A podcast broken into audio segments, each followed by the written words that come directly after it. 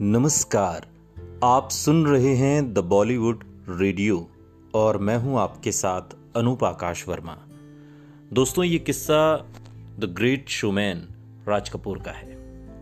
जब राज कपूर साहब एक रुपए महीने की नौकरी पर स्टूडियो में झाड़ू लगाने लगे। ग्रेट शोमैन राज कपूर को इस दुनिया से अलविदा कहे तीन दशक से अधिक का समय हो गया, लेकिन उनके कई किस्से आज भी उतने ही मशहूर हैं। जितने उस जमाने में थे। तीन राष्ट्रीय पुरस्कार और 11 फ़िल्म फेयर पुरस्कार से नवाजे जाने वाले राज कपूर ने 10 साल की उम्र में पहली बार हिंदी फ़िल्म इंकलाब में अभिनय किया। फ़िल्म इंडस्ट्री की इस महान शख्सियत ने सिर्फ़ 24 साल की उम्र में खुद का स्टूडियो, आर के स्टूडियो स्थापित किया। उन्हें बड़ा ब्रेक साल उन्नीस सौ सैंतालीस में आई फ़िल्म नील कमल से मिला, जिसमें वो बॉलीवुड की मशहूर एक्ट्रेस मधुबाला के साथ लीड रोल में थी। राज कपूर के फिल्मी दुनिया के किस्से जितने मशहूर हैं, निजी ज़िंदगी के किस्से भी सिने प्रेमियों के बीच पॉपुलर हैं। वो भारतीय सिनेमा के स्वर्णयुगीन फिल्मकार, निर्देशक और अभिनेता रहे। उन्होंने करीब चार दशक तक फ़िल्म इंडस्ट्री पर राज किया और तिरसठ साल की उम्र में इस दुनिया को अलविदा कहा। लेकिन उनके कई किस्से आज भी सिनेमा प्रेमियों की ज़ुबान पर रहते हैं। वो चाहे नरगिस के साथ उनका प्रेम हो या फिर ज़मीन पर सोने की उनकी आदत। नरगिस को प्रेम पत्र भेजने वाला उनका किस्सा भी काफ़ी मशहूर है। राज कपूर के बारे में कहा जाता है कि उनको ब्रांडेड शराब पीना और अपने दोस्तों को शराब पिलाना काफ़ी पसंद था। उन्होंने अपने लिए शराब का एक ब्रांड तक चुन रखा था, जिसे वो लंदन से खरीदते थे। वो ऐसे कलाकार थे जिन्होंने 11 साल की उम्र में फ़िल्म वाल्मीकि में अपने पिता पृथ्वीराज कपूर के साथ काम किया और 22 साल की उम्र में पहली बार फ़िल्म आग बनाकर सिनेमा प्रेमियों को चकित कर दिया।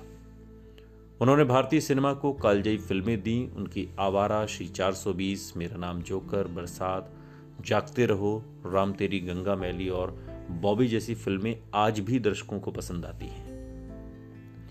ये तो हम सभी जानते हैं कि राज कपूर को राज कपूर बनाने में उनके प्रताप पृथ्वीराज कपूर का एक बड़ा किरदार रहा। उन्हें सिनेमा की समझ अपने पिता से मिली और उनकी रचनात्मकता को भी पिता ने ही निखारा। बताया जाता है कि एक बार राज कपूर साहब अन्य बच्चों की ही तरह ट्राम से स्कूल जाने लगे थे, लेकिन बाहर जोरों की बारिश हो रही थी। उन्होंने जब अपनी माँ से पूछा कि वो आज कार से स्कूल जा सकते हैं, इस पर माँ ने पिता से पूछकर बताने के लिए कहा।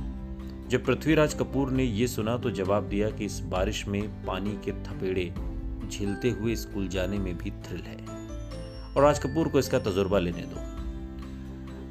राज दरवाजे के पीछे से माँ और पिता की बातें सुन रहे थे, जिस पर उन्होंने पिता पृथ्वीराज कपूर से कहा, सर, मैं ट्राम से ही स्कूल जाऊँगा। राज कपूर ने अपनी पहली नौकरी पिता के स्टूडियो में ही की थी। उनके कहने पर पिता ने उन्हें एक रुपए महीने की नौकरी पर रखा था और राज कपूर का काम स्टूडियो में झाड़ू लगाना था।